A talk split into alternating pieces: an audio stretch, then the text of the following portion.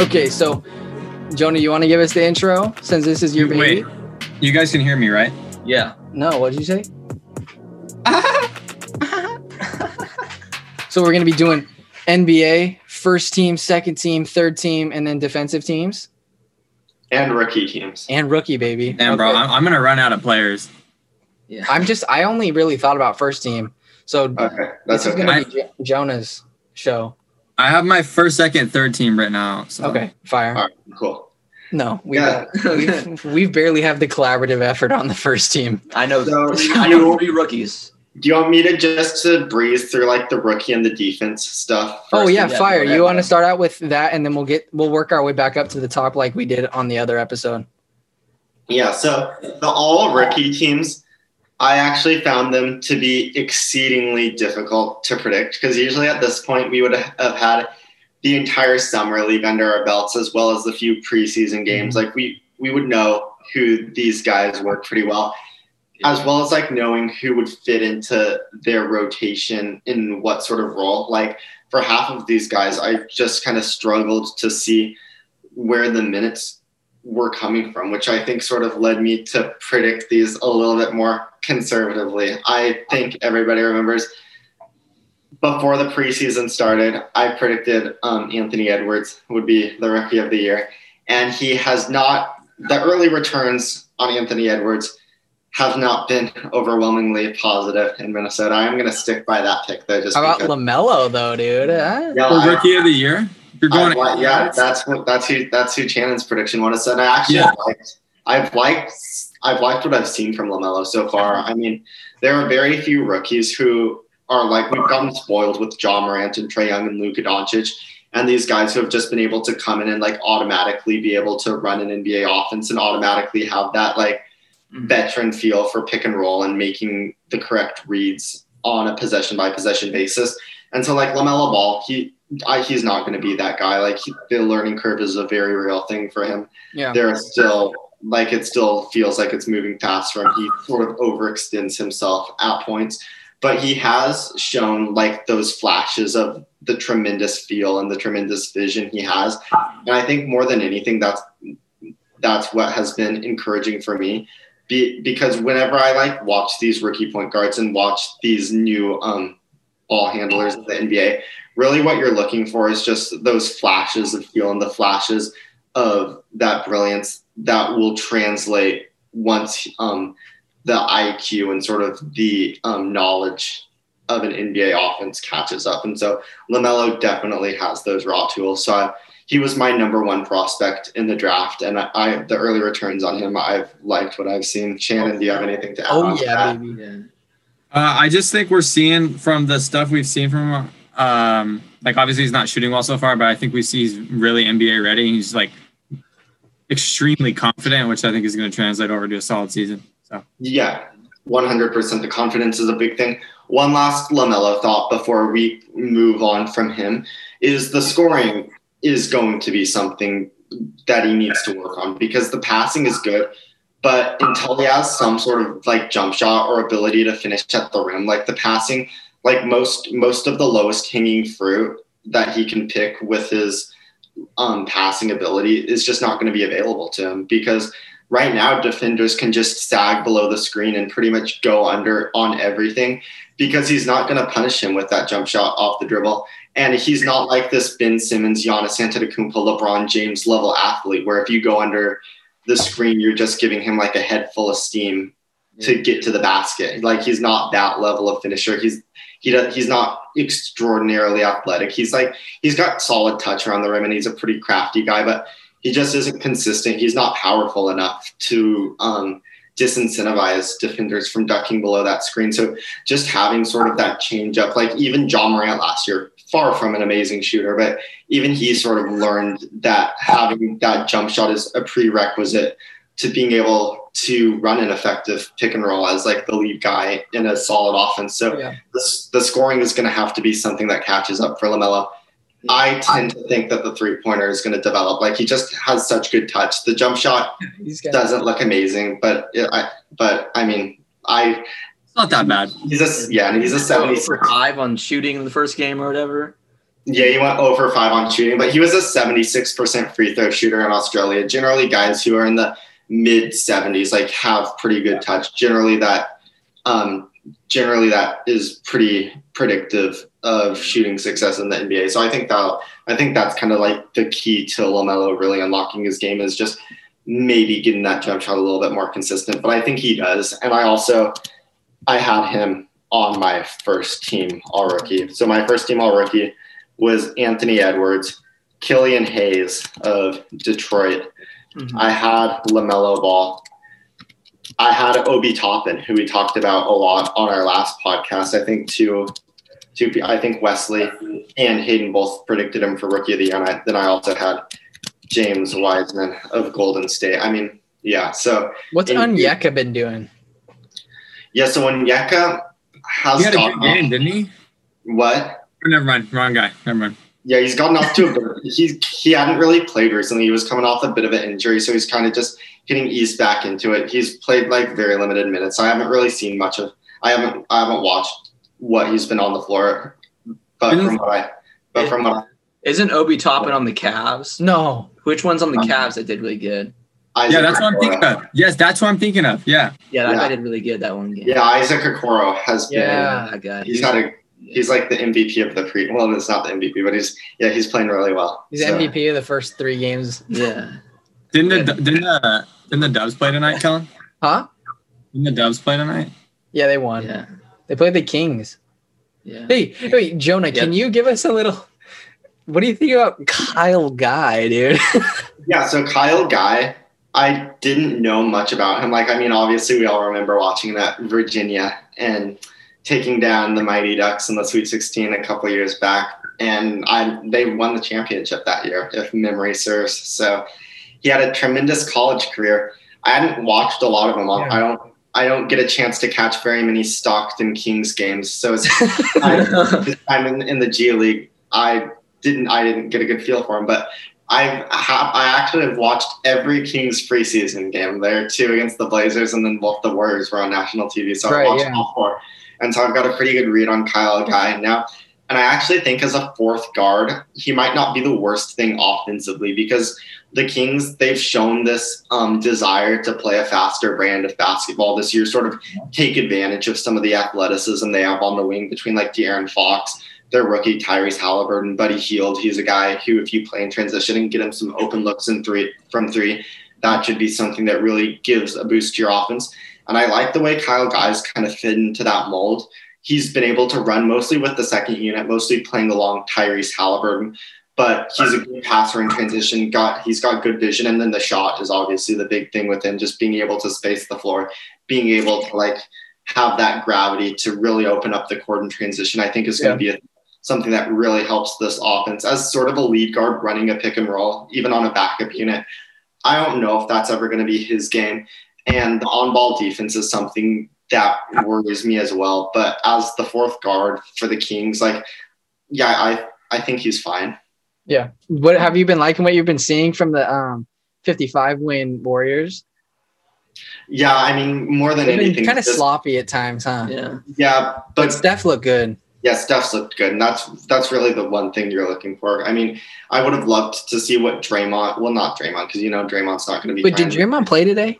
No, no, he didn't. I would have loved to see what James Wiseman looked like. Yeah. The, but You're gonna see a lot of what James Wiseman. yeah, I mean, I'm looking forward to it. I have him on first team, so yeah. So I guess to just pivot into my second team, Tyrese Halliburton is okay. the first one. So Yeah, we they really watched- liked him on like the broadcasters or whatever when I was Yeah. watching the There's Warriors. a game. second team of rookies, bro. There's not a third team, is there? no only the first two. Third team all rookie. I, I I wish there was a third Hey. team. Or they And ranked maybe- every rookie. And maybe Matisse Thybulle would have gotten some respect last year. I wanted him to make a team, but it was not to be. But yeah, Tyrese is a guy who I think is going to get a lot of steals. Like he's all he's already been getting like two or three a game. Like he plays hard. Um, I, w- I wish he was a little bit more aggressive with the shot. That was kind of that's sort of what I thought his like big thing was going to be. Um, coming into the NBA is just sort of that off ball shooting. He was a tremendous shooter at Iowa State. Another guy who kind of has a weird looking shot, but just tremendous touch on. He has a solid float game as well, but he's been a little bit more laid back on the offensive end, which you know is is to be expected from a rookie who is more of an off-ball player anyway. Um, the thing that would worry me is, um, especially if they continue to play with Kyle Guy, Halliburton, obviously the much more skilled defender out of those two. But that most likely means that Halliburton's going to be spending some time guarding point guards. And I don't love that just because Halliburton's a guy who has such great off ball instincts, jumps passing lanes, gets steals, gets deflections, all of that stuff. I'd much rather have him guarding a guy playing off ball so he can sort of make those reads. I think he would be more disruptive in that role. So I I feel like in order to unlock some of his like more useful skills, I would pair him next to a better on ball defender. But I mean, like it's the Kings, they don't necessarily have that guy. Like maybe Cory Joseph, but not a whole lot of creation on the floor at that point, not a whole lot of shooting. So it's just I, he's going to be a tough guy to fit around for most like backup units. I actually think when he's on the floor with De'Aaron Fox, that, that should be nasty because they'll be getting up and down the court. They'll be forcing turnovers, getting out in transition. But yeah, so I would I wouldn't be surprised to see the Kings look for lineups with um, Halliburton and Fox together. So yeah, Halliburton second team all rookie for me. What do you think about Marvin? Marvin Bagley. I mean, yeah, if he can stay healthy, he should be. Looked like he was kind of nice. Yeah, I mean, yeah, he's kind of a big piece to them for me, just because having that big man who gets up and down the court as well as the guards do, mm-hmm. that'll be a big thing for their offense. I don't necessarily know what their plan is at center. Like maybe if Marvin Bagley has a good year, we would see less of like Richaun Holmes and Hassan Whiteside, which w- would probably be very helpful to the offense. But I mean, it all comes down to can Marvin Bagley a stay healthy and b guard sinners, and that's that's really what is going to define his career. Like that's going to be what takes him from like a third big in somebody's rotation to like a starting caliber NBA player. So yeah, so I mean, he's he's it would be huge for Sacramento yeah. if Marvin Bagley can have a good season. I'd I'm not super sanguine about that being the case, but we'll see. Was your sister digging how Hassan Whiteside was getting minutes on uh, yeah. national TV two times yeah. in a row? Yeah, he, he played really? Yeah, no, yeah, he he was playing good. He I forget who he. I think it was Kavan. He stuffed him the other day. Yeah, I mean, yeah, he's, he's good. Yeah, he gets a lot of blocks. I mean, if you can have a if you can have a defense set up where he doesn't have to like go more than six feet from the basket at a time, like he's actually pretty good. Like he's a solid rim protector. I think Hassan's. is. Oh, he's a very good rim protector. Yeah. yeah. he's kind of turned underrated a little it, bit. It opinion. was so funny in like the fourth quarter that first Warriors game. Everybody was low key exhausted, and so like yeah. it looked like everyone was playing in slow motion, and Hassan was just putting up shots. It was so funny. That's he funny. did like a euro that took like four seconds to get to the rim. Yeah, yeah, I remember that one on on the fast break, and it was in the yeah. right? Yeah. And then he had like a fadeaway, like he did like a mid ranger. Yeah, and his touch is another thing that I think gets underrated. But yeah, yeah so yeah, solid opening weekend for Hassan. The next yeah. guy who I'm gonna include on my all rookie teams is Payton Pritchard, who really impressed me um, in his first game with the Celtics, and he's gonna get he's gonna get some time right away just because Kemba being hurt this is he, he might be better than Jeff Teague already, and that's crazy to say because Jeff Teague has been in the NBA for so long. what? Payton, face. But Payton Pritchard's a god, bro. He's like he's filthy. Yeah, I mean, I think that shooting is just going to be such a big thing for them because uh, you can't take anything from pre. Well, you can take. You can't really take anything too meaningful from preseason but I went into the season with some very real questions about what the Celtics creation is going to look like, like who's going to be setting up shots for the offense, and just sort of what that was going to look like when Kemba Walker was hurt. And even if Kemba Walker is coming back, like there's no guarantee that he's going to be the same guy. Like all the knee stuff going on with him, like it just is not very promising. Too many so, step backs. yeah, so I was um yeah, so I just think having another guy who can run pick and roll, who can shoot, who can kind of spread out the defense, so puts less pressure on like Jayson Tatum or like, God forbid, Brad Stevens decides to have Marcus Smart be the lead initiator in the offense. Like I Oh, just think that Oh boy. I just think like I mean Marcus Smart is a fine player. I love Marcus Yeah. Smart, but I I think if he's like their starting point guard and the guy who's like running offense, like I don't think there's any chance that that's going to work. So I mean I think having Pritchard as sort of like that change of pace guy who could maybe a little bit more of a scoring mindset and his passing looked fine too. So yeah, I think Payton Pritchard is a guy who like you could see play well right away. Speaking another guy in the Eastern Conference on a conti- well not a continuing team but on a playoff team who has looked promising so far is Malachi Flynn of the Toronto Raptors. And there's been a lot of buzz going around that Malachi Flynn like is out playing LaMelo Ball and like Malachi Flynn is already the better pro- prospect. I mean, like yeah, that was always going to be the case. Like Malachi Flynn like had a long career at San Diego State. He's older, but so like he's more developed. He's more confident making plays in the pick and roll. But like Lamelo's a good amount younger. He's way taller, more athletic, and just has like more natural feels. Like Lamelo's still the better prospect. Like sure, Malachi's outplayed him, but I mean that doesn't really change too much. But anyway, Malachi Flynn is going to be a very real part of this Raptors rotation, in my opinion. Um, especially like if they choose to play like Lowry and VanVleet next to each other quite a bit, and then you can have Malachi Flynn coming off the bench and sort of running the bench offense. And he can shoot. He can. He's already a pretty polished playmaker. I think even off ball, he's a guy who could provide a pretty good amount of value. So just having Malachi Flynn, I think he's got a chance to be a pr- pretty good player for him and contribute right away. Desmond Bane for the Grizzlies. I've talked about him before. They're just so shooting starved, especially with some of the Ja Morant lineups. Having um, a guy like Bane, a 40% college um, three point shooter on tremendously high volume, that's just going to be something that they really absolutely need to open up the offense for them. And then my last pick is a guy who we have already talked. Have we talked about this guy on the podcast before? Devin Vassell of the Spurs. Just I think he's a ready-made three and D prospect. The shot, I'm not concerned about it at all. It's looked pretty good. I have only seen highlights of him with the Spurs. I haven't actually caught a full San Antonio game yet, but I'm pretty excited to see how Devin Vassell translates. He's a little bit more he's a little bit more like polished than your traditional rookie. So maybe you see Gregg Popovich sort of waver from his usual tendency to not give rookies so much time. So yeah, those are my two all rookie teams. Do any of you guys have any sort of comments before we move on?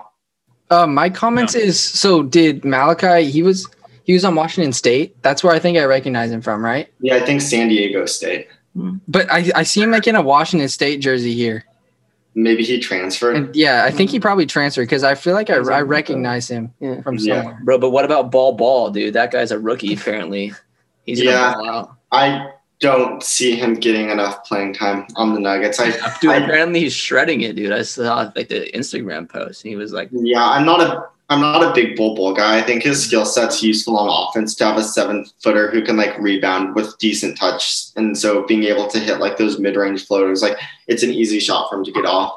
I think on offense he could be effective. On defense is just where I'm really concerned about him because he can't really he's way too skinny to guard centers. Like he just gets thrown around like a rag doll by like your traditional NBA centers mm-hmm. and like such slow feet. Like I mean, he's a set. He moves well for a seven footer, but I mean, like putting him on like forwards, it's just never gonna work. So yeah, I'm I Can I'm intrigued by the offensive skill set, but I just don't necessarily see how he stays on the floor at this point. Uh huh. can you explain to me? Our well, first of all, I'm gonna say this. So you don't have Nico Mannion making a second team. No, he was he Hey. he was an honorable mention. He it was it was a tough exclusion. Um, but for some, why why when the Kings were playing when he was driving, why was everyone collapsing on him? Because it made kickouts really easy and guys were wide open. Like, like I don't don't- understand. Like I I don't don't. I- understand. It's not like he's that crazy of a threat. It's like, you know what I mean? Yeah, I don't kn- I don't really remember that part of the game. Sounds like I mean, bad D. What's up? That just sounds like bad D. was was the passing good from Nico though? Like, did it look like he was was he at least hitting the guys and stuff? Yeah, I mean, yeah. Yeah, I mean, yeah, I, I he's not going to be on the floor really much at all this year because you've got Curry, you've got Wanamaker. It looks like they're going to try to He just kind of spend some time he's Jordan confident Poole at and that good. point guard. He just looks like a guy that isn't quite doesn't quite believe he's in the NBA right now. I don't think. Yeah, and I mean, there's still It's rightfully so. He's literally our age playing with full grown men. Yeah, yeah, and I mean, like the book from Nico Mannion is far from He's like good. I, I, I, he's fine. yeah. Well, his we'll see. I don't. I think this will be more of a just waiting in the wings and development year for um. For sure. For Okay, Nico. all defense, baby. You got Yeah. Draymond making a team or what? No, I don't. I don't have. Oh. Oh, I'm mute. Let's go. Shannon, did you make a team for all defense or? No, I haven't yet, No. but I can quick. I can probably actually low key make it looking at my other teams. Okay, cool. So I guess I'll just lead off with my first team at guard.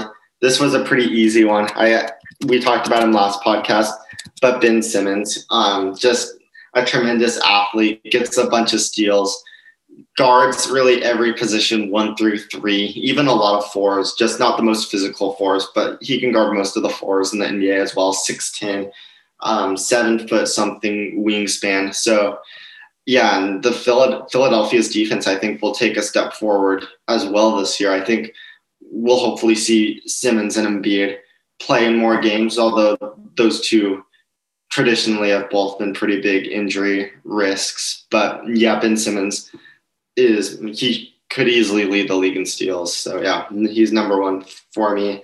Number two is a guy who didn't even make a team this year, which I think was pretty controversial. Okay. Um, Jrue Holiday. He, oh, I misspelled Holiday. Um, he's on the Bucks this year, so I think he'll get some of that shine of like being on the best defensive team in the league. Like he'll pretty much slum to like what Eric Bledsoe was doing for the Bucks last year, which is just fighting over a lot of screens, getting a lot of steals, like contesting shots from behind. I think Jrue is perfectly equipped to handle all those tasks. So he was a pretty easy inclusion for me. He didn't make either team this year. No, and people were upset about it. But I mean, there are a lot of good defensive guards in the NBA. That's crazy. Yeah. do, Um, you, do you have um GT two making a team? no. In fact, he he wasn't even a guy I, I really considered at all. I, oh, oh, oh, hey, you know, it's a sleeper pick that maybe could be good. I'm telling you, Andrew Wiggins plays nice defense sometimes, bro. Put that for mine. Bro, you did not just say Andrew Wiggins would be a pick for an all defensive NBA team, bro. Second team. Not even. This is, this is my hypothetical list, Shannon. This is his decision. Don't That's on- not a sleeper pick. Hey, you had didn't you? What was one pick? Uh, I don't remember. You had Jimmy Butler winning something. Uh, Freak, and I did. Huh? Freak, yeah, I did, dude. Wait, was it Depoy? Yeah. What were the reasonings? Because I wanted to know. Because Jonah did too. He said Jonah's like, uh, Shannon probably has his reasons for it. Yeah, okay. Jimmy is one of the hardest nosed defenders in the league. He steps up to any challenge, and he's also been one of the top guys in steals per game in the league for many years. And playing with my the Miami Heat his second year, he's just going to keep improving on defense. He's been a like boss defender since he came into the league.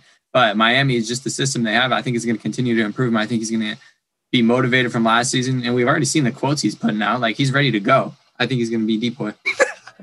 I love how eh, so much you take so much like in like social media plays a big role. in I the gotta. I gotta see, Jimmy, dude, I gotta see Jimmy Butler in real life, bro. It was wild. really. Actually, Yeah, he came to UP. oh, because Yeah, the whole Miami Heat team was at at the Heat University of. Portland, bro. He saw like Bam. I saw Tyler Herro and uh, Duncan Yeah. Robinson, all them. They all came to. oh, that's sick. That's super yeah, sick. dude, it was wild. They were all like in the gym right next to us, just playing basketball. That's crazy. What the? Yeah, it was neat. I, and saw Andre Iguodala well, it's because of uh, what's his face. because the coach went to U- University Yeah. of Portland. Oh, okay. Oh, that's right. Yeah. I think the Suns get to practice there too. Because their their their bus was there a couple of weeks before. So Devin Booker. Devin Booker, bro. Devin Booker is he on an All NBA team? Dude, Devin Booker, you're gonna. Be I was gonna pick him as shooting one of my guards for like first team. Yeah. baby, first team. Yeah. Hey, if he who's bubble bubble Deepa, Bro, James Come Harden's trash, bro. I don't know. Yeah, even No, better, actually- but I thought about Booker for my third team, but I didn't. James, Oh. Harden, James Harden's fourth eh. team All Pro, dude. I'm thinking about Eric Pascal. For first team. I'm meeting Bro, with Kelly.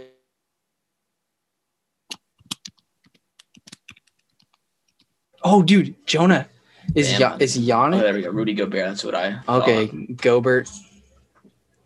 What Okay. were you saying, Helen? Rudy Gobert. No, I'm not gonna say. I'm not gonna say. You what do you think that? Never mind. You already talked about how there's probably gonna be voter fatigue with Giannis, so never mind. I was gonna Yeah, ask if he's gonna repeat. Yeah, that's more in the context of um MVP. Like I think Yeah, that no, I, that's what I was th- depoy and MVP. Bro, I think Yeah. Steph, dude. I I still picked him for MVP just because I mean at the end of the season I th- don't think there's going to be really any way for me to justify anybody other than Giannis. Like he's just been so dominant the last two regular Right, seasons yeah. that like there's no way he's not going to lead every statistical Okay, You didn't. category. Shannon, You what's didn't- your uh, first team all D? I'm, uh, mine is uh, Simmons. Type it in. Okay. Uh, Kawhi. I forgot about Kawhi. Yeah. Can I get away with him at guard, please? Or Oh, Jimmy yeah, yeah, of course. at guard? Yeah. So then Jimmy.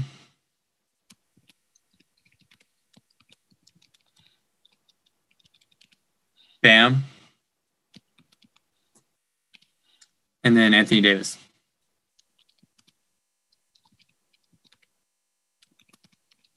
All right, that's a good team. Um, oh, I misspelled Anthony Davis. I'm surprised you left AD off yours. Wait, Sheridan loves. Yeah, you're right. I left Anthony Davis out. That's a good point. Yeah, Anthony Davis. Bro, That's Rudy bad. Gobert though. Yeah, he was my defensive player of the year, so that's a good catch, Shannon. okay. Yeah, Anthony Davis is obviously on my first team, and then I guess spoilers, Rudy Gobert did. He's make- my he's My my second. center. yeah, My center. Jonah. yeah. Sh- Sheridan loves your spreadsheet mastery. Oh, thank you. You think you Sheridan. can make some of these for like NFL sometime? Yeah, that Yeah, of course. nice, dude. You can like get a job just from having that. Yeah, I know, dude. You'd be like in Moneyball, bro. Brad Pitt come hire you to do his stuff. Jonah's gonna be front office for the Blazers. he will. No. Why not, Jonah? Dude, Jonah, you always you- shoot. You Jonah, always shoot Jonah, it. you have this potential, bro. You're a wizard. Yeah, that's I. That's I.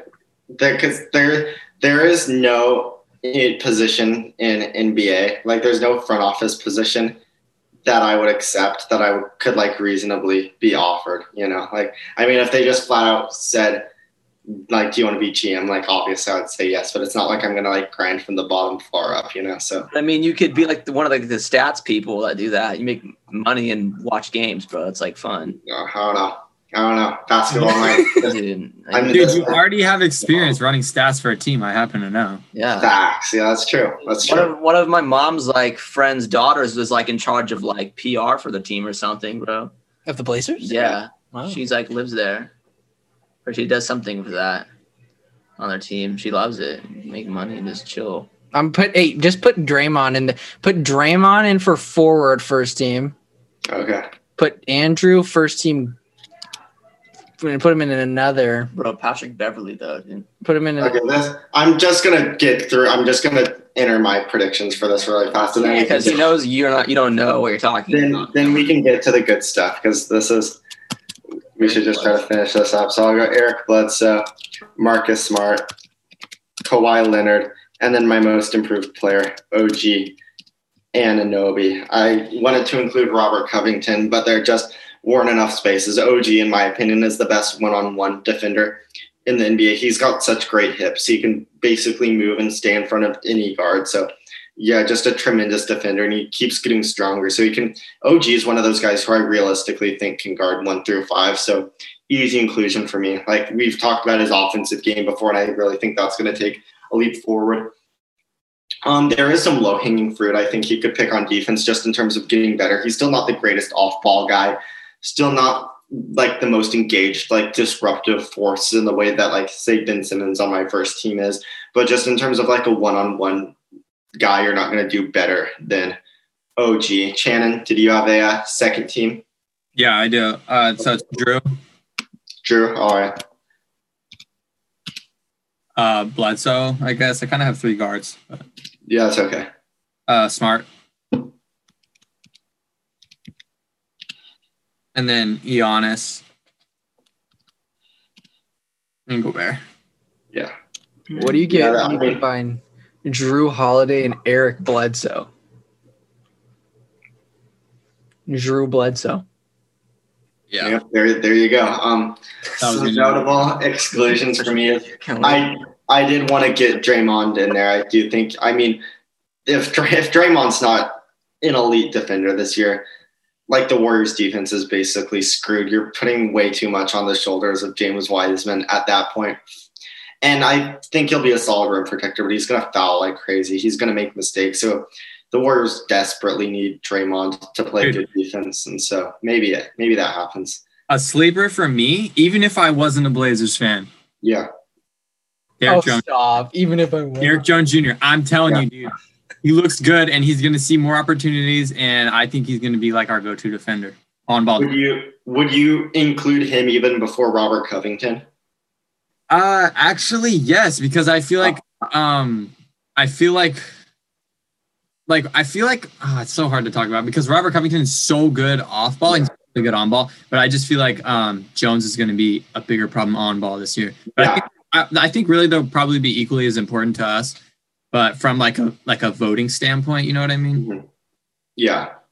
Yeah, that's a good point. The other thing I'd worry about from a voting standpoint, too, just comparing those guys, Covington is going to have insane steal and blocks numbers. Like, I think he's going to be averaging at least one of each a game. And I think you're correct. And like Derrick Jones, we're going to use him against the best wings in the NBA. And he's going to be the guy who, um, who we um, throw at like the LeBrons and the Kawhis. But I mean, yeah, they're both tremendous defenders in different ways, and just having that Yeah, sort of sure. versatility on the wing is. But can, as a quick aside, do you want to talk about the Blazer defense from last night? I mean, obviously it's a preseason, but there was some pretty serious experimentation going on. Okay, yeah, yeah, yeah. So, what's the new idea? Yeah, so basically, I'll just I, I I'll just use this as a vehicle for giving my thoughts on it. So Terry is using this new s- system, or at least trying it, with like the hard hedge from the center. So basically, Jusuf Nurkic his canter comes up and meets Jamal Murray as soon as he comes off the Nikola. Yeah, that's what we did in high school at West. Yeah, Yeah, and I mean, so that's a valuable thing because, um, like, you don't want Jamal Murray to have a lot of space out there, but it's the paint was just so wide open for a the roll man. Like Nikola Jokic could just stroll down there and like be Yeah. kind of like Will Barton, Gary Harris, like even Paul Millsap kept taking advantage. And I get like if you've got a super mobile center like a Zach Collins, like a McLean Tim, like a Harry Giles, like you like you you can you can recover and you can you can get back you can get back there and you can you can have like the best of both worlds you can stop the um you can stop the point guard coming off the screen and recover in time to like tag the roll man and just get back before you give up an easy score with a more slow-footed big like Nurkic like maybe but with Enes Kanter that's just Never. not, that's just never going to work so I mean. I, I think it's time for Terry to take that defensive scheme behind the barn and shoot it, at least until Zach Collins can play again. So that's facts. I agree. Yeah, I don't think that's. I don't. I'm not even comfortable with Nurkic doing that. Honestly. yeah, I mean, yeah, I mean, it's so it's just like beyond me. We've spent like the last three years playing this strictly drop coverage scheme, and we finally went out and got two wings and Jones Jr. and Covington, who fit beautifully into it. And now we're gonna switch it up and and like be having a more versatile defense would probably be useful Yeah. in the playoffs. And so in that sense, it's like it's probably a good idea to get some reps in with it in the regular season. But I really, I really hope that this isn't something that Terry Stotts is um is planning for us to use in order to like win games in the regular season because this, Yeah, this for sure. is just not going to help us at all. Yeah. Yeah. I'm thinking it was most likely just like a he maybe had thought of it and just wanted to see what it looked like, and he was like, "This doesn't matter. Mhm. It's preseason, so let's Yeah. give it a shot while we can." Yeah, I, I hope you're right, and I think you are because he's been pretty like stubborn in terms of like his defensive schemes the past Yeah. few years, and so yeah, there's no. I- real- Now's not the time to change it for sure. So I was thinking for the all NBA teams, we should actually do this a little differently. I think we should just go by position by position. So like I could give my first two guards, then Kellen could give his first two, then Shannon could give his first two. And that way we have a more like focused area to talk about, you know, just like a more more um directioned conversation. I like that. Let's do it. So my first two guards were Damian Lillard and Luka Doncic. Yes, sir. Yes, sir. Yes, sir. Me too. And now comes the time where I have to try to remember what those special characters are in Luka. Don't Doncic use them. here. Um, It's in it like this or no? Shannon, do you want to talk Oh, there you about Dame? About Dame Eon Lillard. Okay, yeah. So, um, well, I That's picked enough, Jonah. regular season MVP. So obviously he's got to be in my first team. You feel me? Uh, I think he's gonna. I think we're probably we might see maybe one point drop back from his 30 points per game last season. We might see him average 29, but he's going to be up there either way, 29, 30. Uh, I think we're going to see him have a, a career high in assists this season. Uh, with some shooters added to the team and some shooters returning from injuries, I think the assists are going to be abundant for Damian Lillard, especially coming off with those high screens. He's supposedly, you know, his shot's so deep. Gets those high screens. The assist is so easy from him. He's he has the middle, he has the wing. It's just so easy for assists. Um, and so yeah, I think he'll have a career high in assists. I think that'll definitely land him on the first team with his points, and I think they're gonna have a great record also. So Yeah, and I mean anybody who listened to our awards podcast has basically gotten my thoughts on these players. But for Damian Lillard, it's like Shannon was saying, probably if not the best, the most effective three-point shooter in the league right now. Uses his spacing to just spread out the floor so much, and is just a complete liability to shoot whenever he touches the ball, whenever he comes off a screen. And I think he leads the Blazers to another top five offense while averaging 30 points a game and like eight assists. And so that's obviously just crazy. Like 40% three point shooting. He's one of, if not the best offensive players in basketball right now. Yeah, I think he can reach nine assists. Honestly, Yeah, it's well within the realm of possibility, especially with um, some of the shooters he's got surrounding him this year, as well as Nurkic coming back. He's like the guy he feels most comfortable feeding in the pick and roll.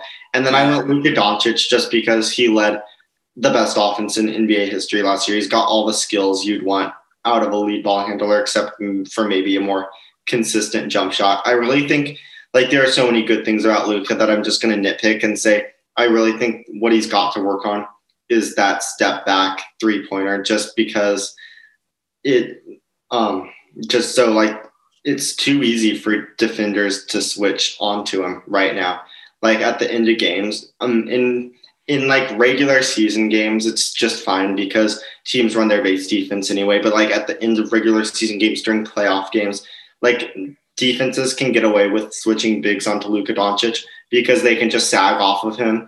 And if he takes that um, step back jumper, like sure he's going to make some of them, but it's like the lesser of all the evils that Luka can attack you with. So defenses are fine giving up that step back um, and switching onto him. So I just think that making that consistent will help help him out a little bit. But obviously, just nitpicking, he's one of the best offensive players in the game, and that was just his second year. So excited to see what Luka has for us this year. yeah, I I pretty much have same opinion. I think he's pretty much a no brainer. Yeah. Um, Colin, any disagreement on your end? no. I just think it's hard to make. Thank you for. I just think it's hard to make first team when you're the second best point guard in the league. You know, so you got to put Stephen Curry in there, Okay. And then you got to put James Harden in Oh there. my Okay. gosh, what dude? Bro, Hey, stop with Bro. What do you mean? you're forgetting Kelly Oubre Jr., bro. Hey, we're guy- saving that. That guy's second team all bro.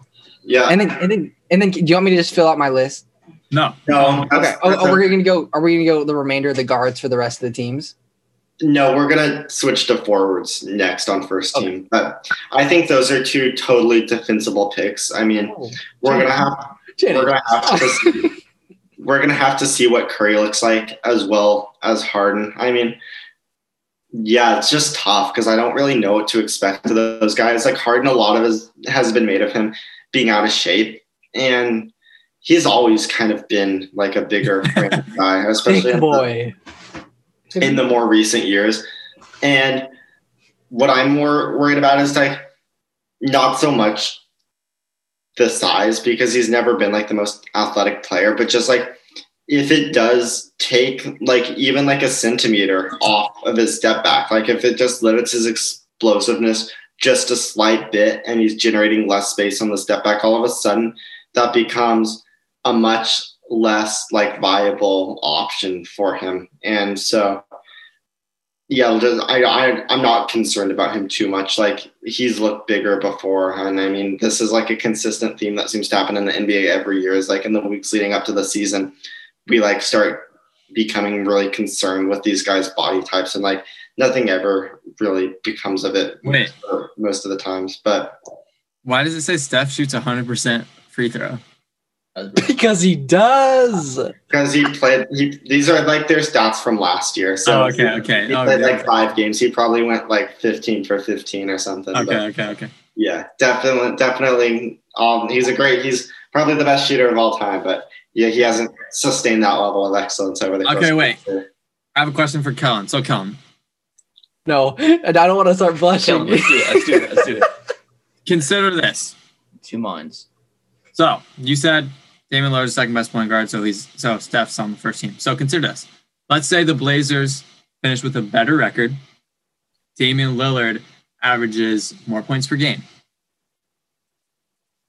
Does he deserve first team over Steph or not? That's like a different thing though. Okay, you're saying that if Damian has a better season than Steph, should he be first team? Yes. Well, yeah. Well, yeah, isn't that fair? I mean, like, because even because if you think about it, Damian has probably more talent on his team. So for him to stand out that much, Stefan's going to be taking the majority of the load offensively probably this season, in order for them to even have a good season. And if Damian, Well, you mentioned Brad Wanamaker being a big Dude, part shut, of it. shut the fuck up, bro. Okay, I was off that. I was off that podcast. Okay, Stop. Okay, okay. So, so If, okay. if if Dame has a better season, Okay, wait, wait, wait, wait. Let's say this. Let's say this. Let's say the Blazers have a better record and they have like essentially equal stats. You give it to Dame? I mean, I'm I, I at that point. I if they had similar stats, I don't know. I'd be interested to see what the Warriors' record would be. yeah, if it wasn't that far off, I don't think it'd be. I don't know. I, you just- okay, like sure. I don't know. It it would just really depend on what the Warriors' wondering. record would be, right? Yeah, I was just wondering how far your loyalty would go. The thing I'm really, the thing that I would really be interested in, I think this is kind of a key question, is what are what are the things that Stephen Curry really does better than Damian Lillard at this point? And obviously, those things do Shooting. exist. everything. Well, shooting, I would say. Steph finishes. I mean, they they do the things. Wait, can I- can I- like- Can I finish my thought experiment? Kellen, let him finish. So I think the most important differences in their two games is I think Steph's a much better off-ball mover. He uses his um like gravity to just bend the defense and warp the defense in ways that are very helpful to running in offense, and that's something that Steve Kerr has like done a masterful job of designing around, and the Warriors have had the talent on their teams to exploit those advantages that Stephen Curry can create for them. What I'd be worried about and he can also use that movement to create shots for himself, which is like like obvious but worth mentioning. What I'd be worried about is like the surrounding cast: Kev Kelly Oubre, Andrew Wiggins, James Wiseman, like three guys who aren't necessarily the smartest NBA players, not not guys who I think we would categorize as super high field players.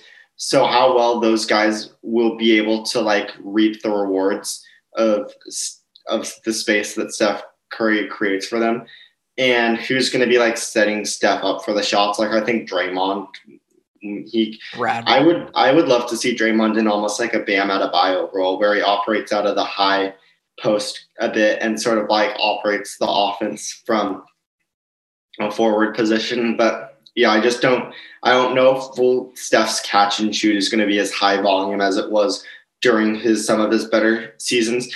And then he's a better passer than Dame. I think we can all agree on that.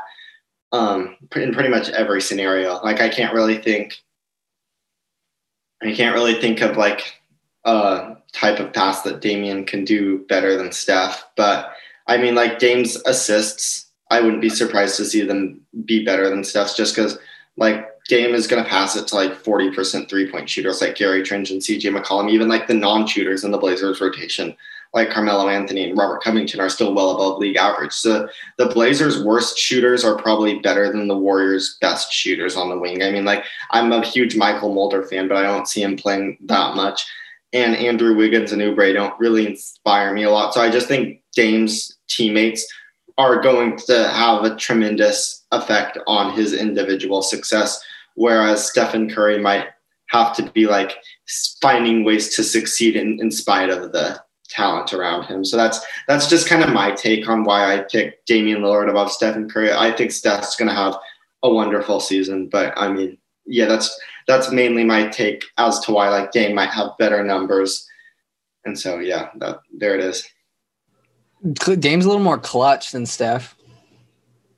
I mean, I I don't know. I I feel like well, I feel like uh I mean, yeah, I, yeah, I don't know.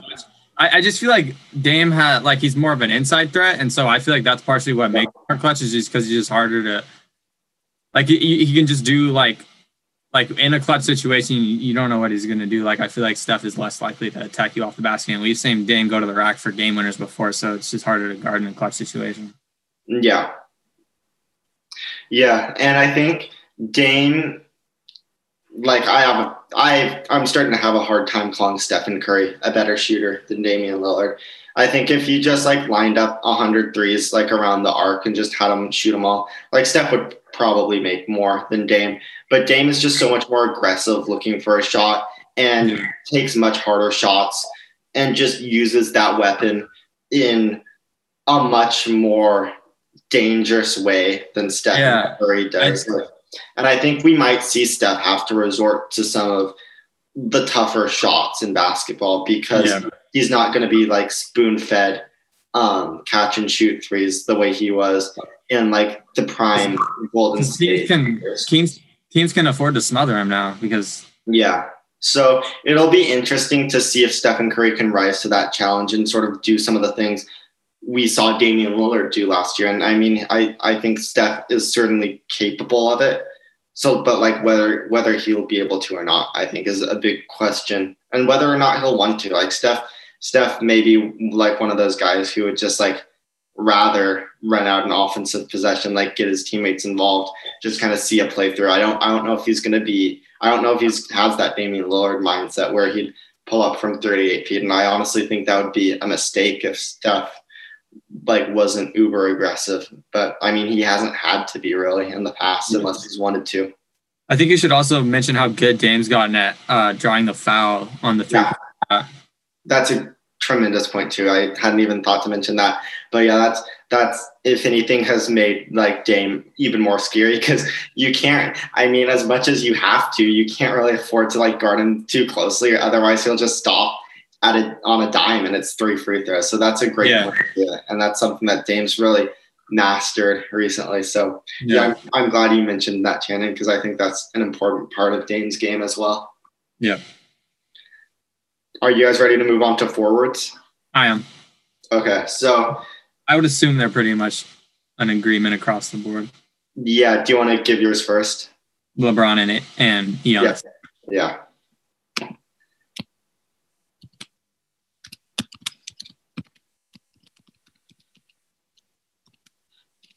And that's who I had as well. Colin?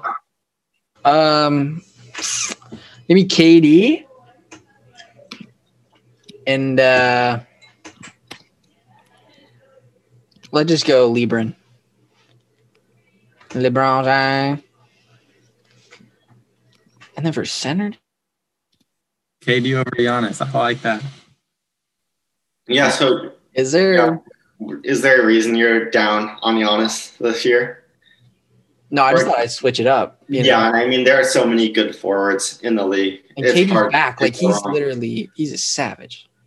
Yeah, I don't think there's any chance that Giannis misses all NBA first team. He's just been so dominant over the last few years. Like, there's no NBA team that has a scheme to stop him in the regular season. He was the most efficient player, like in NBA history, according to some statistics, like some all-inclusive stats like PER or what have you last year, and it wasn't particularly close. So I think if he can continue to put up those numbers, I don't really think there's an argument for him not being the best regular season player in the NBA, let alone him not being a top two forward in the regular season. So, Shannon, any other Giannis thoughts? And I mean, oh, sorry, one more before I go. But um, I think he's going to play a lot more minutes on the Bucks this year because their front court depth, once you get past Giannis, is pretty miserable. Like I don't, I don't know how excited Mike Budenholzer is to put Bobby Portis and DJ Wilson out on the court, but I do think Giannis is going to be asked to play a few more minutes and possibly take on some more challenges defensively. Although, I mean, he was the defensive player of the year, so I don't know how much more he can do on that end. But yeah, I think Giannis has been the, easily the best player in basketball the last two years. And if anything, I think he'll take another step forward and be even better this season. So this was just really a no brainer for me. Did you feel the same way, Chairman? Uh, yeah, pretty much. I mean, we talked about before how he's just a regular season dominator because teams are just realistically not going to drop like a situation like Miami did in the playoffs to stop him on a game basis. So. Yeah, and even fewer teams have the personnel to even execute right, yeah. like Miami did. Like those Jae Crowder, Bam Adebayo, Jimmy Butler's, like they don't necessarily grow on trees. So yeah, and that, I think that's an underrated um, aspect of sort of the story of Giannis Antetokounmpo so far is the defenses that he's gone up against in the NBA playoffs, like Kawhi Leonard, Pascal Siakam, like that Toronto team. Like they definitely had some key pieces. Um, like Kawhi just had an absolute master class against Giannis in that series. And then the players we talked about with the Heat, like Erik Spoelstra and Nick Nurse, both tremendous defensive coaches. So yeah, yeah. So Giannis has definitely had a tough road in the playoffs. And I mean, that's partly been his own fault. Like there are some limitations in his game that those coaches have been able to take advantage of. But yeah. So should we move on to sinners? Kellen, yeah. do you want to do you want to yeah, we've been discussing we've been discussing our um lineups for like the next like the next teams and stuff. But I think okay. our consensus, I think our, our pick, we've come to agreement that if the process stays healthy, we're gonna give him first team. Wow. Joel Embiid. Second team's Brook Lopez, but well, do you have any thoughts on that? Is that a bad pick? I don't know. Uh, I would I would be concerned with how many games he's going to. Because we were going to say AD, but like I don't know, dude. Y'all gonna. Yeah, I I went with Anthony Davis, and I imagine Shannon. Um, do you agree with Anthony Davis? Yeah, Anthony Davis is leaps and bounds better than Joel Embiid right now. Yeah, I mean, and it, I think it was just fascinating. Like should be in. in terms of just like defensive player of the year, and I mean for center, this also um, obviously has to carry over into All NBA. But just Giannis Antetokounmpo, Defensive Player of the Year, we saw what he did against the Heat. He had a fine series. I mean, they were better um, without him on the floor. I think that's a lot of noise, but I mean, he was fine. And then Anthony Davis, though, just demolished the Heat. He Anthony Davis dominated that series on defense. So just seeing that kind of juxtaposition, like Anthony Davis, I thought had a much better showing. Yeah.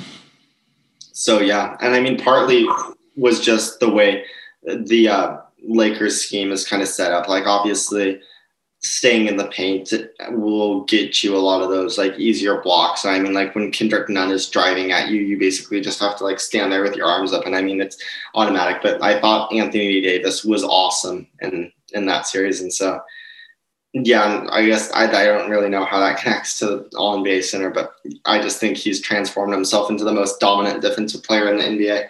Yeah, I agree. We've got some spicy picks for the next guys. Do you want to make your case for Joel Embiid before we move on? Well, just hasn't he just struggled to stay on the court like consistently with injuries? Yeah, I, I am surprised you chose that as your case for him, but I that that is true. um, yeah, but I don't know. I mean, I obviously haven't watched a ton of Joel Embiid. Yeah, I mean, yeah, he's a he's a good but player. Like, and they surrounded they surrounded him with mud.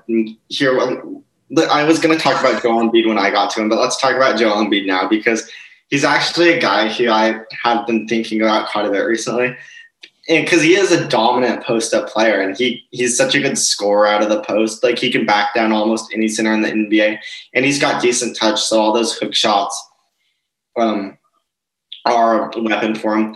And he's so physical, he draws a ton of fouls, but you don't want to foul him because he's a good free throw shooter. And so that's just the that's just sounds like an ideal post player.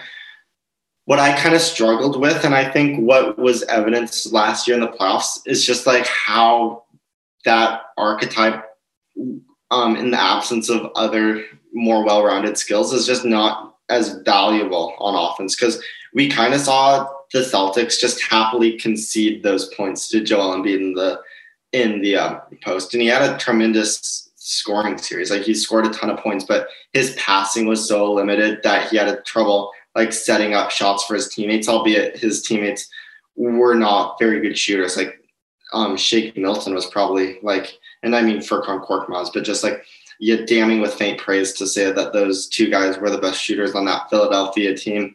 And he also like when you have a post up center like that, you need somebody to throw the entry pass to him, like to get the ball. And without a great point guard, like Ben Simmons was hurt that series, like a like there's not a whole lot Joel Embiid can do in the post, especially when he's double teamed. He's not a great passer. And B, if he's your best offensive player and you can't even get him the ball every possession, like it's just it. He, as great as Joel Embiid is, he just didn't really feel that valuable during that series, and I'm worried that that could be the case like in other contexts too. I mean, obviously small sample size theater, but what Shannon, any thoughts about Joel Embiid? Like any disagreements with what I said?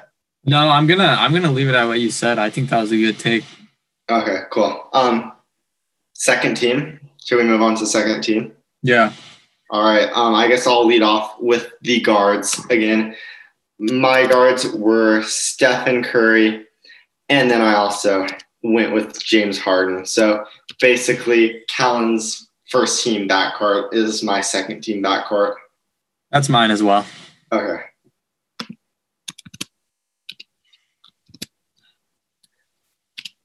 And Callan, do you have me and Shannon's backcourt? Um, um I think for our, we put Luka and D Book. All right. Bro. Nowhere in sight, dude. I don't where So talk to us about about Devin Booker because he's not a guy who I Bro, I watched like one game in the bubble last Bro, year. Dude, he's a savage. When he got hit, like he strained that three, it fell on the ground. Bro, honestly, like more one. clutch than Damian Lillard, dude. Honestly, I mean, and I, he's a great player. Like his scoring portfolio is very impressive at this point. Mm-hmm. I I think that back when we were actually allowed to go to games, like getting to see players up close, like I feel like I gain a lot from that experience. Like getting to see him up close, I kind of like changed the changes the way I think about some of these guys, and probably none more than Devin Booker. Like he's definitely a guy. I went away from like the Suns game that me and Shannon went to, and I had definitely a new respect for Devin Booker because yeah, he's, so, sure, yeah. he's so strong in person. Like if you told me yeah. that game, like okay, Devin Booker on a given possession is going to post up against CJ McCollum. Like, how do you think that's going to work? Um, and I pro- probably would have said, like, I mean, CJ's not the greatest defender, and Devin's an elite mid range shooter. And so, like, it's probably not the most efficient shot he could have gone for. But I mean, I think like he might hit it like 40% of the time or whatever. Like, I just don't think it would have been a great shot for him. But he's so strong. Like, see, yeah. like, he's tough to guard because he's so strong. He's so shifty, and he almost he's not Luka level, but he's one of those players who's so good at using their frame and using their strength to sort of get um, their defender off balance and therefore create angles to like sort of spin into a jump shot. And so that was honestly the most impressive thing to me is just how strong Devin Booker is compared to other shooting guards and how that's something he like leverages to get off easier shots. So and then obviously just like the shooting, the all around shooting is amazing. So yeah, Devin Booker is a tremendous player. I had a, I would have a tough time getting th- this excited about him, but I mean, that's just me. Shannon, any Devin Booker thoughts? Uh, I think the concerns really just come on defense, you know. But Yeah, I guess you hope you hope that that'll improve eventually. But I, I don't think he's at a second team caliber yet. And uh, yeah, yeah. I mean, I don't think that one game winner in the bubble is enough to put him on the second team next season. oh, yeah. I mean, yeah, for sure.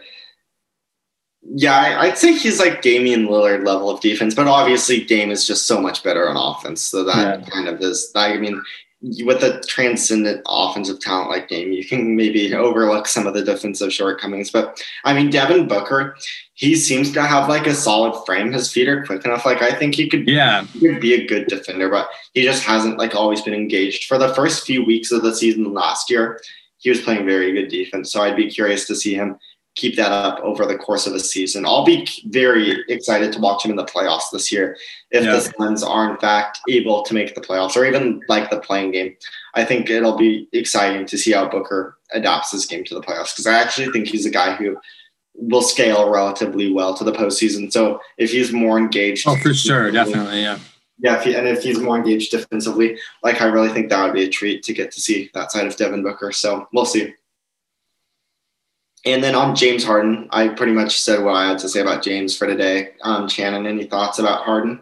Uh, I mean, he's he still dominates. I honestly, my second team for him is, um, I think we're seeing obviously some like issues, kind of like reminiscent of that whole Scottie Pippen thing that happened with Yeah. just attitude stuff, and like we don't really know what's going on. And I think it's it's pretty much seeming like he's going to end up on a different team. And I think in Houston, he's pretty much like the team's been built around him, so he's able to do whatever he wants. And I think there's going to be some struggle um, adjusting to a different team, but he's still dominant on offense. So Yeah, and James Harden, I almost worry even more than Devin Booker on defense, just because as limited as Harden is on offense, like he's pretty much become a caricature where he either takes a step back to his right or drives to his left and, and takes a floater fouled. There's like we I talked about Booker having an extremely diverse offensive portfolio. Harden is pretty much the opposite of that, and it just goes to show like you don't necessarily always have to have a super diverse game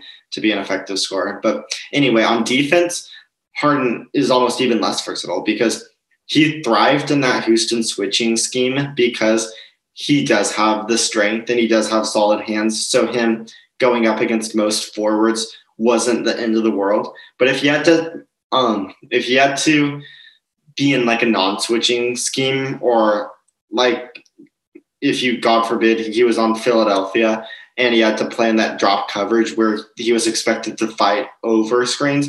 Like Harden's, he's just never going to do that. And so I think in a setting where the defense defensive scheme isn't like catered to his exact skill set, like that would be something that I think would concern me even more. So forwards, um, Shannon, do you want to lead us off for that? uh, I have uh, KD and Kawhi. Okay. Yeah, both very good picks. Yeah, I, I'm ho- I'm hoping K- KD returns to his second team season. I want the best for him, and I, I've talked about Kawhi before. I think he's Yeah. one of the most dominant players in the league. It's just obviously the regular season is like he like, takes time off and stuff, but so that's why he's not really not first team to me. And obviously there's there's just so many good forwards, but he's one of the best players in basketball.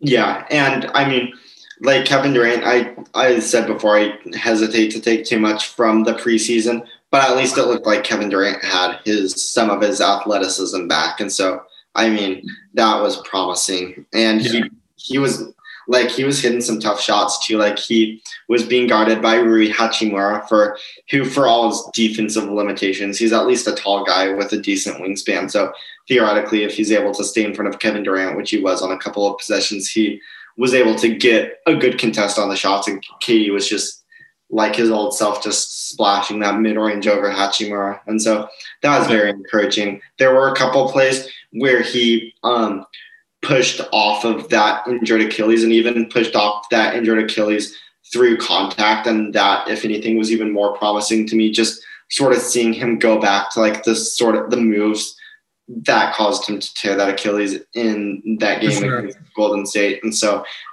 just seeing that conveys to me that he has like absolute confidence in his body right now. And that that's the most important thing because Yeah. he's a world class scorer and as long as his like body is working, he'll be able to figure out the rest of it. So yeah, very promising stuff from Kevin Durant. I think that is those those two guys are again the uh these same guys that I had on my all NBA um, second team, Kevin Durant and Kawhi Leonard. Nice.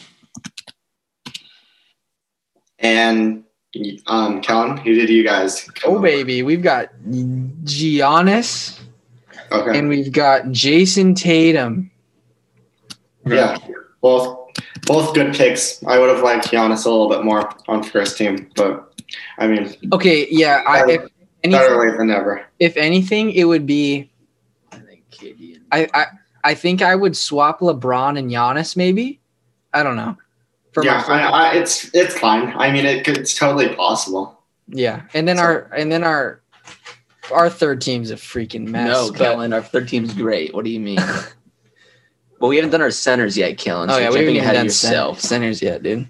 All right. Um. Yeah. Who's your guy center? We put uh Anthony Davis. we put Joker. no, we no, we didn't. put AD, AD, AD, AD. With Jusuf Nurkic at a close runner up there, dude. And then I act, I actually did have Nikola for mine. Same here. Yeah. Okay. Yeah, I like it. Joker, baby. And then, yeah, who did? Oh, because we put freaking Joel. Oh my god, we put Joel Embiid. Dude, he's on ballers. Don't yeah, worry, I mean, who knows? Kellen, our first team is gonna be the first team in the NBA this year, dude. I'm telling you. yeah, right, dude. Yeah, and Nikola Jokic is um just probably one of the more well-rounded offensive players in the NBA. Like he's a bona fide three-level scorer from the center position and surround him with um weapons like Michael Porter Jr., Will Barton. Hopefully will be back. Obviously, Jamal Murray is there. And so just tremendously set up for his success. He could he's basically gonna average, I would imagine, very close to a triple double. And so yeah, he's a great player. Um, probably the best center in the NBA right now, if you classify Anthony Davis as a forward, which I do. So, yeah, um, are you guys ready to move on to third team? Shannon, do you have anything to say about the centers? No, let's go. 13. All right, third team. So my third team guards were uh, Trae Young, and then I really, really wanted to include Ben Simmons, and oh, I don't know. I wanted. Do I do I put in Ben Simmons? Um, No. wait, Shannon, who do you have? I want to see who you have first before. I- Okay. Trae Okay. Young. Is there is there any chance that I can actually no? You know what? I'm gonna take so I'm gonna go this makes no sense, but I'm gonna go Kyrie and Trae Young. Okay. Yeah, and Kyrie is he's the other guy I'm considering. He was he was the guy going up against Ben Simmons for me. Yeah. Um, yeah, I I gotta go with Kyrie. I mean, you're right. Yeah. You're right. I really want to include Ben Simmons because I think Ben Simmons is going to have a huge year. But yeah, Shannon, tell us what we can expect from Kyrie Irving. Well, okay, so I think his whole little um, refocusing scheme is going to work for him. I mean, he's obviously like a, an eccentric dude. Um, I mean, we've seen what he's capable of, and he's just had some weird situations with Bo- in Boston, obviously, and then he was battling injuries last year. But it seems like him and KD are having a great time together, and um, I'm hoping he stays healthy, obviously. But uh, he dominates when he's on the floor offensively, and I think KD's actually going to complement him well. So Yeah, and kind of lost in the injuries and the uh, personality weirdness of Kyrie Irving's 2019-20 season was the fact that he was having his best season as an NBA player. Like he was Yeah. putting up tremendous statistics. Obviously, like I think he was high 20s in in points, and he just his shot looked better than ever. yeah, Uh, all his handles and stuff, they looked awesome. And then like Steve Nash, uh, like in a, one of the best point guards of all time, combined with Mike D'Antoni, who has had historically had like success molding offenses around elite guards like your Steve Nash, like a James Harden. Like I think those two guys will really like do whatever necessary to set Kyrie Irving up for success. And Kyrie is more than capable of capitalizing on that, which is I is why um, I might go back and change it later. But I no, I, I think I gotta go with Kyrie over Ben Simmons. I think that's a good pick. Yeah. Kellen, who did you guys go with? Okay, so I think it's time that we give respect to the guy that we should probably give respect to. So for my guards, I'm gonna go John Wall and Chris Paul. Okay. I actually thought about John Wall. Am I forgetting a good point guard? I mean Damian Yeah, you are Dennis Schroeder, bro. That guy's Oh, a yeah, savage. that's dude. right. That's right. And then Damian Lillard would be the one guy who Oh no, oh, dude, Derrick Rose, bro. Oh, Donovan Mitchell. Yeah, Don I Donovan was, I was, we were deciphering whether we should put John Wall or we, Donovan. we, had, we Mitchell. had Kyrie We had originally. Kyrie, but you guys both put Kyrie. So we decided to switch it up. Yeah, I have a hard time seeing John Wall Bro, John Wall's been on a mission. What's uh, on a mission or not. I it, I don't know. what do you think's more likely to happen? Steph Curry first team, Trae Young third team. Uh, Trae Young third team. Yeah. Okay. All right. Right. in this scenario, like, is it at least third team? Like, if Trae Young is second team, like, would that still count? No, I don't no, know. at least third team. At the most, third team, bro. Yeah. Yeah. like I think Trae Young would make in All NBA team before Steph made first team. I just think that Trae Young was already such a heliocentric player, so I have no concerns about him like getting his own points and getting his own shots off. But then you surround him with like the plethora of shooting and wing talent, like Bogdanovic, Gallinari, John Collins. Um, like who am I forgetting? Even Tony Snell can hit threes. Cam Reddish and DeAndre Hunter. You would think they improved off last year. Like I just think, and Clint Capela, an elite a rim runner and a vertical floor spacer who should, like in theory, draw defenses away from Trae, maybe open a little bit um, more of the floor out for him to get off like his floaters, which are a world at a world class level. So I just think this offense is so good for Trae Young, and he's already a guy who's used to like hunting out his own shots and being really aggressive. So I am expecting big things from Trae Young this year.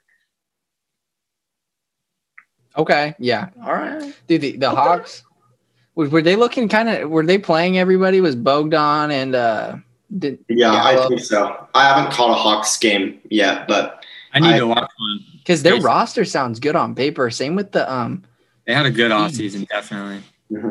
Very good. yeah, and the Hawks, especially offensively, like I wouldn't be surprised to see them have a top 10 offense. I think more realistically, it'll probably be in like that 8 to 12 range, but they've got elite level floor spacing, and then they've just got an absolute pick and roll maestro in Trae Young. I think they'll run into some of the same issues they did before without Trae on the floor. And then obviously the defense is very much a work in progress. Um, we have yet to see what Clint Capela looks like this year. I think he's played limited minutes in the preseason, but yeah, so it'll be interesting to see how this team does gel once the uh, rubber meets the road.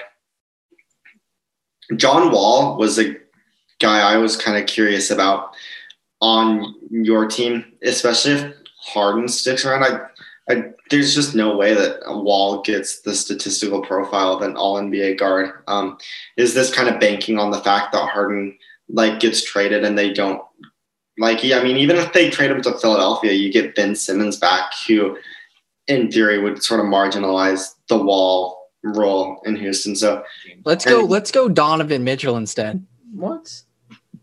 are you sure? I mean, I don't. Yeah, I yeah, don't let's do talk Don, let's do let's do Donovan Mitchell. What? Because you made a, you you brought up a good point there. Because there's it would be really tough for two guards on the same team to make it all NBA team, right? Yeah, or I mean, Steph and Clay do it like every time they're healthy, though. I just think John Wall in particular. So, I mean, Bro, CJ McCollum and Carmelo Carmelo Anthony, bro, they do it too. so do you guys want to do forwards now? Shannon, do you want to lead us off with that? Yeah, sure. I went with um, Tatum and Butler. Yeah, And I like having Jimmy Butler on there. Like if you think he's a like if he's a defensive player of the year, like for sure he's going to be good enough because I at at this point it sounds crazy to say, but like I have more confidence in Butler's offensive game than his defensive game. Like he's he's just turned into such a smart offensive player. And like Yeah, even though the yeah, and even though the shot's not very good, he gets fouled so much that just like Yeah. there's so much low hanging fruit for him because he, he gets to the free throw line like as much as anybody in the league. And, And then he, he will knock down the shot when he has to. He's actually a very clutch player. Mhm. yeah, and that's that's like I was impressed. Like he's he can flip the switch on and off. Like Yeah. Totally. more than any other NBA player because there are games where he just doesn't shoot it at all. And he might finish Yeah. with like 12 points and it would be like a Goran game or a Tyler Herro game.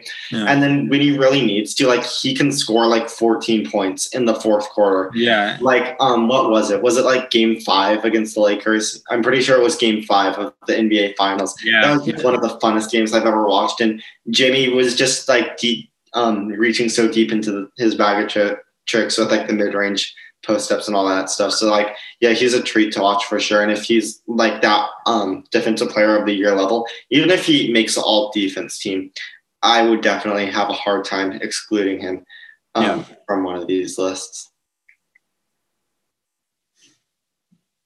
Yeah, I Um, love Jimmy Butler there, dude.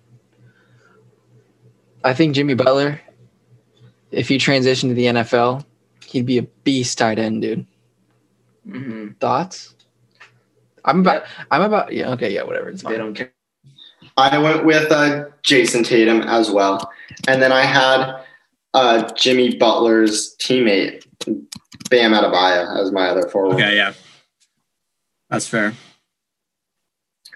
I just think maybe Butler's the better defender, but I think Adebayo is the more impactful defender. It's been a couple of years since we've really seen Butler fully exert his powers on defense, and obviously he's a tremendously smart player. He he gets a lot of steals. Like he's still very disruptive, and when he's locked in, like there are very few players better than him.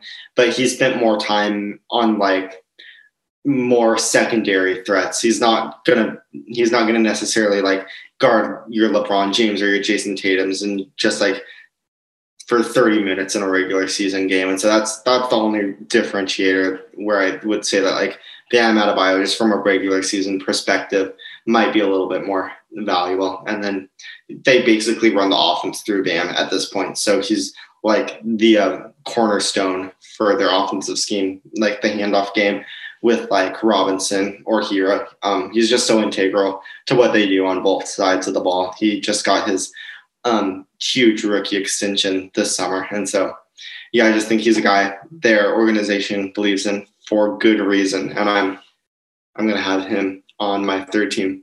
Colin, Yeah. who did you guys come up with for forwards? Um. So we're gonna go cow high, Kawhi.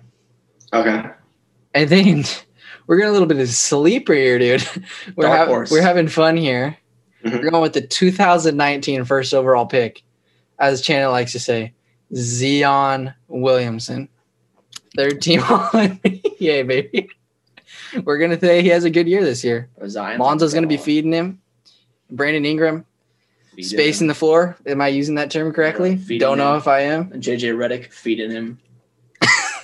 Yeah. Yeah. We're going him. Zion Williamson has big time year. Mardi Gras also feeding him. Who else? He gonna get thing that I am thinking with Zion Williamson is I think in a vacuum, the idea of him and Lonzo running pick and rolls is just very enticing. And given like Zion's athleticism and Lonzo's feel for those like lob passes or even like full court hit ahead passes, like and outlet passes, like Lonzo is a wonderful rebounder at the guard position, and Zion can get up and down the court like very fast. And so I do like the idea of them together.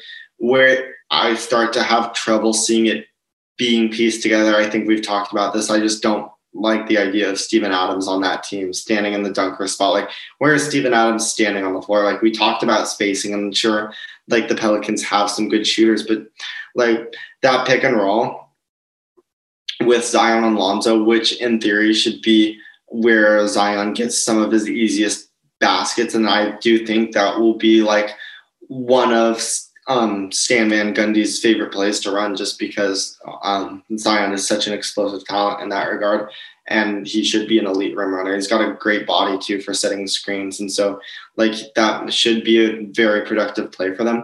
But just having Steven Adams in the paint, um, like, he's not going to space the floor. And so, um, Adams, man, like, add the guy who's guarding Steven Adams, which will, in all likelihood, be the center of the opposing team, will just have zero ground to cover to sort of stand in Zion's way and protect the rim as Zion rolls to the basket. And that should lead to Zion shooting quite a few free throws. Like he will probably get to the line more, but it'll just cause his field goal percentage at the rim to, I would imagine, crater. Like it could even lead to injuries. Like it's just going to make the court feel a lot smaller. Like it's going, it, it's yeah, I, I, just don't love that fit. I just think it's going to make a life a lot harder. Um, like I would much rather have a shooting big man like a Miles Turner or something just to clear that paint for um, like Zion uh, Shannon. Do you have any response to that? Any reaction? Uh, well, I just have a hard time putting a non All Star caliber player on an All NBA team, but yeah. Yeah, and I mean, like Zion, he could get to that level. Like he averaged 23 points a game in the few games he did play last season. So I mean, we've seen it from him. But yeah, yeah. It, is, it is a little troubling. It is a little hard for me to like make this big a leap of faith based off those 19 games. But yeah, I do think if he's like in shape, if he's healthy, like all these caveats, like he's a wonderful offensive player, a great offensive rebounder. Although, again, with Steven Adams, you wonder how that will be impacted. But yeah, for sure. Yeah, I think like he has the, the upside is so high that I mean, I don't think it's outside the realm of possibility that he could find his way onto third team. But yeah, it's a bold prediction, but that's good. Thank you. It was just for funsies. Yeah. Do you want to share your center with us, Colin? Let's go for the man that plays as the five for the Portland Trailblazers. Jusuf Nurkic, baby. Let's go. The best player on the team. He looks like Baby No Money if Baby No Money was freaking massive. His hair, his new hair looks terrible. I haven't seen it.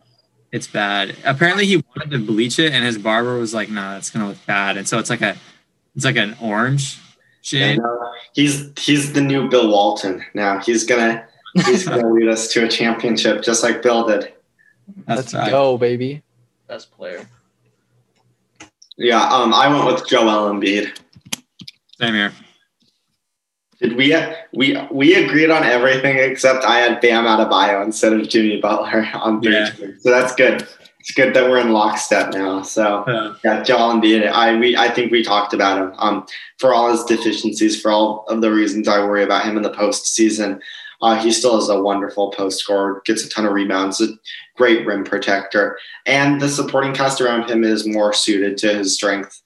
And it should be harder to double team him just because you don't want to leave shooters like Danny um, Green, like Seth Curry open. Um, we'll see how we'll see how the uh, combination of him and Ben Simmons works this year. I do think that the jury is sort of still out on how that will work in the half court, but if it will ever work, the shooters that they have on this team now are, are like I don't know. I think that both those players are set up well for success this year. And I think specifically yeah. Joel Embiid, who touches the ball so much and is just so dominant in the post, especially the um, especially like Brett Brown used to do this. I don't know if Doc Rivers will carry on this tradition of having Joel Embiid um, play a lot of his minutes against um, the opponent's backup units, and so Joel Embiid gets to like play in the post against backup centers and just get super easy buckets that way. Like Joel Embiid is always a guy who just puts up great stats, even if he isn't the most well-rounded, efficient offensive player in terms of like other parts of his skill set. So yeah, there you go. For sure. Um, do you want to talk about Jusuf Nurkic for a second? What? Oh, me? Yeah. no, um, well, I just think it's a fun pick. He's he the looked, best player on the Blazers. When I was um, watching him in the bubble, which is where I get the majority of my information from, bro, his he leg, looks kind of yeah. good. His leg is the strongest. I mean, there, there was there was a few times in a couple games where he was almost the heart and soul of the offense at times. Like he was kind of dominant, getting boards and stuff and finishing. I don't know. Mhm. He's good, and he's like so he's pretty athletic and like obviously he's a legit player, but he's re- he's pretty coordinated for a big man. Yeah. those are my those are those are my picks. It's so All funny looking at your guys' picks compared to me and Sheridan's lists Mm-hmm. because your guys' are pretty similar and then ours are kind of out there. Like look at look, look at our third team, dude. Yeah, I Donovan Think- Mitchell, Chris Paul, Kawhi, which Kawhi will make a team probably, and then Zion and Jusuf. Zion will make a team, obviously, bro. First of I think the biggest exclusion from your guys has got to be Damian Lillard. Um, but I don't know. Uh, do you did you have a reasoning, or I mean, there are just so many good guards in the NBA that like people have to get left off. Is there any like was there something you like were knocked in Lillard for, or it was No. it just like I think it was just because there's just so many other good guards in the league that Mhm. I That just kind of spaced when I was making the teams. I guess. Mhm. Yeah, I mean that's I mean that's fair. The the league the talent is at an all time high. Well, if not an all time high, close to it. Like there are so many good players right now. So you really I you really guess- can't go wrong. I guess what doesn't really make sense is when I pick Damian Lillard to win MVP and then he doesn't even make it all team, an NBA all team. Yeah. Did you That pick doesn't- him? Doesn't Did make too much him? sense there. I think I Did did pick. pick Did I pick him to win MVP? No, you picked Kevin Durant. But he Damian. It was because you. It was because. It was because Wesley picked Dame because I wanted to pick Dame because I was because you went with Giannis and I remember yeah Hayden went with Jayson and I, if no one else said I should have known that Wesley was gonna pick Damian, but I was gonna go with Dame if no one else picked him just to let you know. But KD is my second pick. Steph Curry. But you made a good point though. KD he might be like minutes restrictions, you know, right? Yeah, yeah, for sure. So that might hurt him in the MVP race. But yeah. Dude, all of these all of these slides look so Professional. professional, bro. Jonah, you should be a proud man. All right. Well, thank you. Um, yeah, and we'll have to figure out a way to format the uh, postseason prediction video For sure. because I think that one should be pretty fun. Um, Yeah. um, yeah, because yeah, it's a lot different talking about these teams in terms of like playoff success than it is regular season. So that'll be fun. All right. Thanks for coming on, you guys. Yeah. Yeah. Thank you Yes, guys. sir. See you guys. All right. Bye bye. Go ahead.